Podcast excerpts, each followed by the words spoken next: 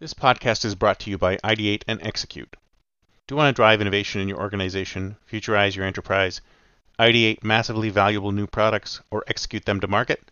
Then contact us today at ideateandexecute.com and get started. Why listen to the past when you can listen to the future?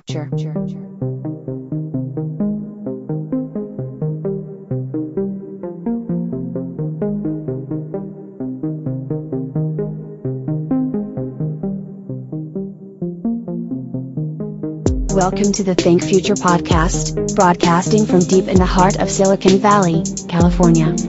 We focus on innovation, startups, and the future, not necessarily those and not necessarily in that order.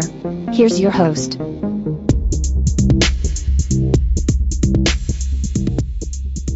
Good morning, everyone, and welcome to Think Future. My name is Chris Kalaboukis, and once again, we're coming at you live from deep in the heart of Silicon Valley, California. We're talking innovation startups, the future. Not necessarily those, and not necessarily in that order. If you're watching on YouTube, smack that subscribe button and hit that bell so you can be notified when a new show comes online. And if you're listening on your favorite podcast service, please subscribe. Please drop a note at Apple Podcasts. I greatly appreciate it. Now, many of you out there probably have side hustles. In fact, I don't know a lot of people who don't have side hustles. They have their regular day job, and they have the thing that they do on the side, which either makes money or maybe doesn't make money, or maybe they'd like it to make money, who knows. But they have their regular job that they do day in, day out, and that's the thing that brings in most of the money in the family. And some of you may have two person breadwinners, especially in places like here where you really do need two people to be able to have a full-time income in order to survive, really. But most of you probably have a side hustle. You probably, you know, not only do you are not only you a, you a uh, product manager by day, but you also, I don't know, sell barbecue sauces by night, or you do some kind of leather work or something. I don't know. But more than likely, you have more than one job. You have your main gig that brings in the money, and you have the labor of love, the thing that you'd love to do, that you love to do in your spare time. Now, wouldn't it be great if those were the same thing, or there was an overlap between it? I mean, think about it as a, a um, you know, a Venn diagram where you have the job that makes you money, and you have the stuff you love to do. Wouldn't it be great if you could get a role in the overlap space? See, I think that's what's happening with the Great Resignation is that a lot of people are looking at the huge amount of time that they're spending in their day job doing things that maybe pay the bills but don't necessarily it's not necessarily something they like to do. And then they look at their side hustle and go, wow, this is what I'd really love to do. I'd love to do this almost all the time. I'd love to spend eight hours a day doing my side hustle. And maybe someday if this business ever takes off, I'll be able to spend more time on my side hustle, or maybe I have to wait until I retire. Who knows?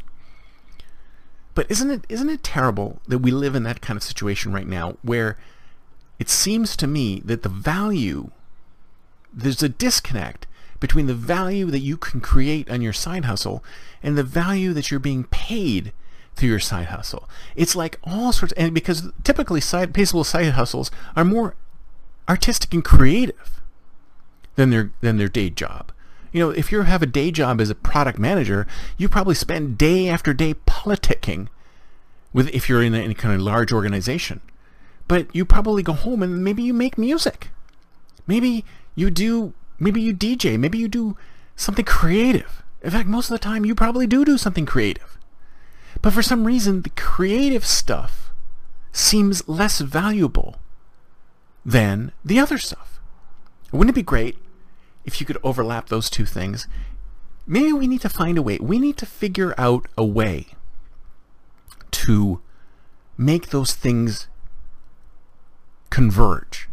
We need to think of fig, need to figure out a way to properly value people's creative contributions. Because if you think about it, if you think about music for a second, musicians are paid almost nothing but music is so powerful.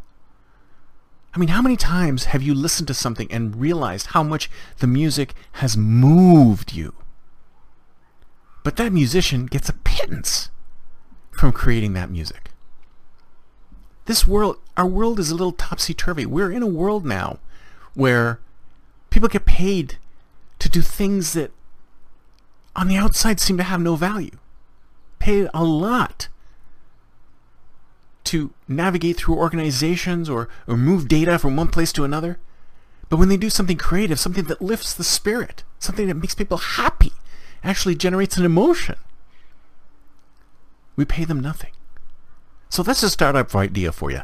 There's a startup idea for you. How can we properly monetize creative work?